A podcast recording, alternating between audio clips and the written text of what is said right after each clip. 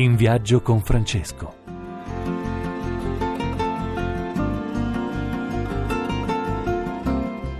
Buongiorno cari amici, buona domenica. In viaggio con Francesco da Assisi, dalla postazione Radio Rai. Chi vi parla è Padre Enzo Fortunato e con me Alessio Antonielli. Buongiorno, buongiorno a tutti.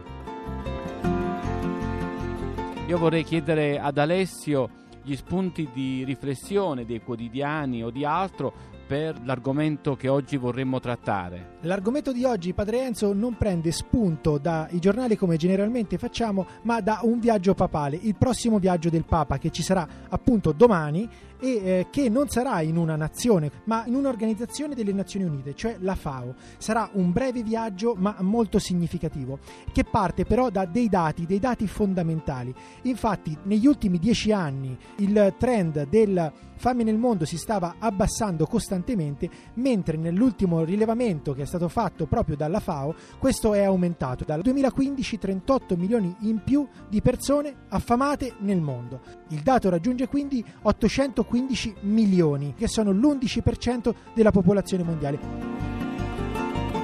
Beh, intanto il dato è sconvolgente, ci lascia anche attoniti. La fame del mondo che eh, aumenta.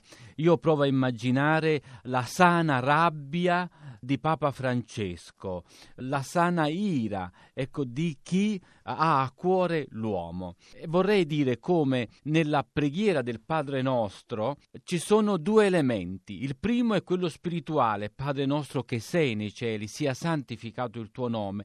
E poi c'è la seconda parte di questa grande e bella preghiera che è dacci oggi il nostro pane quotidiano in questo orizzonte la visita dei papi alla FAO, perché Papa Francesco non è il primo, non sarà l'ultimo. Io richiamo brevemente Paolo VI nel 70, Giovanni Paolo II per ben due volte, nel 79 e nel 96, Benedetto XVI nel 2009 e Papa Francesco che già si è recato alla FAO si reca nuovamente. È evidente che il Papa vuole sottoporre ai governanti e al mondo intero, agli uomini attenti alla vicenda umana, che c'è una ferita che va lenita. Su questo permettimi, Padre Enzo, vorrei aggiungere un altro dato significativo e infatti l'aumento di questi 38 milioni di affamati in più del mondo dipendono da tre fattori, ci dice la FAO, cioè dalla povertà, dalle guerre e dai cambiamenti climatici. Beh, intanto queste sono le cause. Io vorrei allora per approfondire, eh, ma soprattutto per ascoltare la voce di un testimone autorevole, Alex Zanotelli. Buongiorno padre Alex. Eh, Buongiorno. Padre Alex, ci troviamo di fronte a dei dati sconvolgenti. Non solo non mi sorprende, ma è chiaramente quello che mi aspettavo. Cioè siamo davanti a un sistema, io, io lo chiamo sistema e qui mi sento molto in sintonia con Papa Francesco, un sistema che effettivamente crea la fame. Il tuo stare in Africa era già una forma di denuncia verso un sistema ingiusto. Esatto, sono vissuto per 12 anni in una baraccopoli a Nairobi, eppure eh, su 4 milioni di abitanti il 70% della popolazione è costretta a vivere nella miseria, negli, negli slums, nelle baraccopoli, cioè su 4 milioni 3 milioni, ma è questo il fenomeno. In Africa c'è stato moltissimo incremento di ricchezze, ma è andato in mano a chi? È andato in mano a chi ha e a chi non ha è sempre più nella miseria, nella sofferenza. Io sono vissuto in una baraccopoli e l'altro giorno sono rimasto di stucco quando ho visto le ultime statistiche sull'Africa. Si parla oggi di 200 milioni di africani costretti a vivere in baraccopoli. Alex, eh, oggi la tua esperienza invece è a Napoli per giocare in casa nostra, dove i poveri e anche le persone che si muoiono di fame aumentano. Purtroppo è questa la realtà anche in Italia. Io lo vedo da Rione Sanità, tantissime famiglie non riescono mai ad arrivare a fine giornata. In buona parte sono napoletani, non sono stranieri. È un sistema che sta strozzando i poveri del sud del mondo e sempre di più avremo poveri. In Italia si parla ormai sui 4 milioni che vivono in povertà assoluta. Quale strade dovremmo intraprendere? Secondo me la strada ce l'ha indicata Papa Francesco. A livello individuale, chiaramente personale, è la via della sobrietà per noi in Occidente, ma non è sufficiente. Qui eh, dobbiamo incominciare a muoverci come movimenti popolari. Ormai i governi sono prigionieri delle banche, del sistema economico finanziario. Basta pensare ai dati Oxfam che ci dicono che le otto persone più ricche al mondo hanno tanto quanto 3 miliardi e 600 milioni di persone, oppure che l'1% della popolazione mondiale, 70 milioni di persone, hanno più del 99% della popolazione mondiale. E quindi se noi vogliamo cambiare, qui ci devono essere dei cambiamenti, non può farli la politica politica, per cui è soltanto se il popolo prenderà coscienza, incomincerà a organizzarsi, organizzarsi è importante, in maniera non violenta, premere per il cambiamento. E questa è la strada che ci attende. Grazie, grazie buona domenica cuore, Padre Alex. Grazie a lei e a tutti gli, gli, ascoltatori. Grazie, grazie. Allora Padre Enzo, abbiamo sentito Alex Zanotelli, un intervento interessantissimo, ma io vorrei continuare con i dati, con i dati che ci ha fornito eh, la FAO. Appunto, sono 3 milioni i bambini che muoiono ogni anno prima di compiere 5 anni e pensa che 8 mila di questi bambini muoiono ogni giorno. Io sono senza mm, parole di fronte a questo dato, già quello iniziale sulla fame nel mondo ci lascia essere fatti, questo addirittura tocca i bambini. Io vorrei sentire qui un grande esperto, Andrea Iacomini, portavoce Unicef in Italia. Buongiorno Andrea e buona domenica. Buongiorno e buona domenica a tutti voi.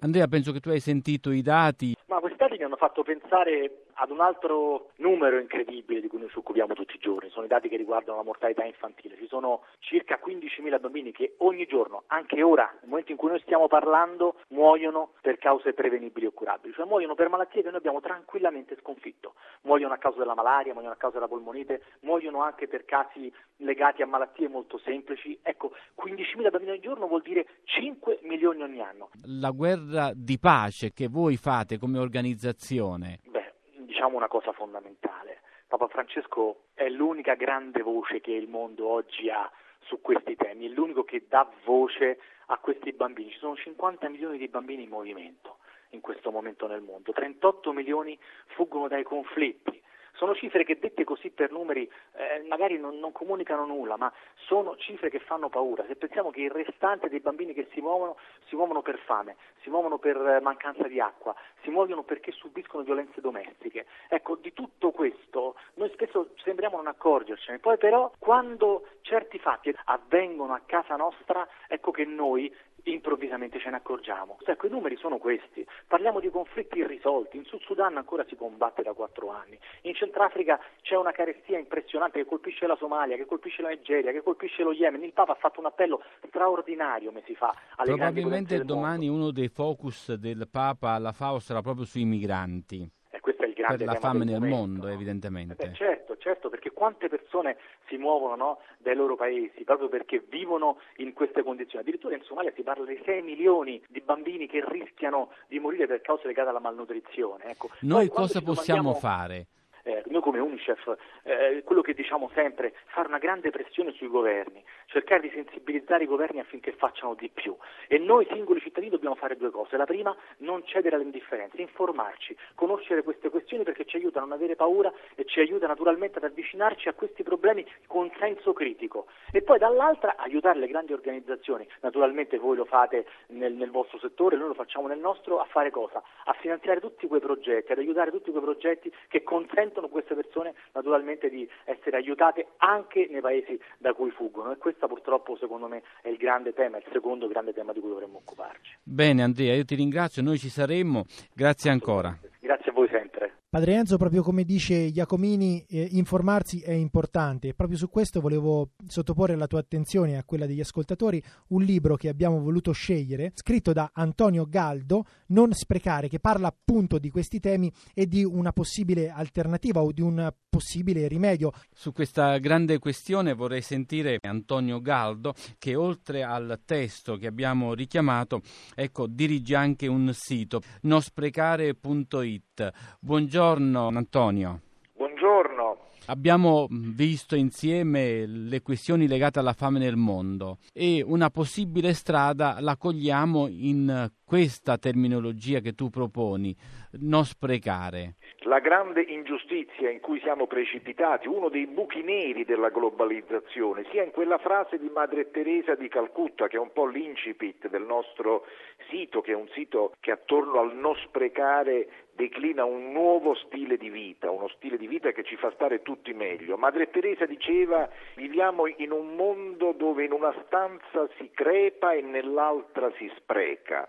Ecco, questo è il mondo della globalizzazione ingiusta, dove si spreca il mondo occidentale, dove però stiamo reagendo e questo è un segnale secondo me di grande novità e di grande importanza. Abbiamo capito cioè che lo spreco di cibo, oltre a essere una cosa che crea danni, pensate soltanto all'aumento dei rifiuti, è qualcosa che evoca le nostre coscienze, il nostro essere uomini e donne, tanto che, lo ricordo a chi ci ascolta, Papa Francesco ha detto chi spreca il cibo lo ruba alla mensa dei poveri, quindi commette un peccato e gli italiani, ecco la novità, ecco la rivoluzione non sprecare di cui noi sul sito parliamo tutti i giorni, lo hanno capito tanto che nelle famiglie, nei consumi domestici sono fortemente diminuiti gli sprechi di cibo e si sta sempre più allargando quella rete di iniziative di volontariato che contribuisce a raccogliere il cibo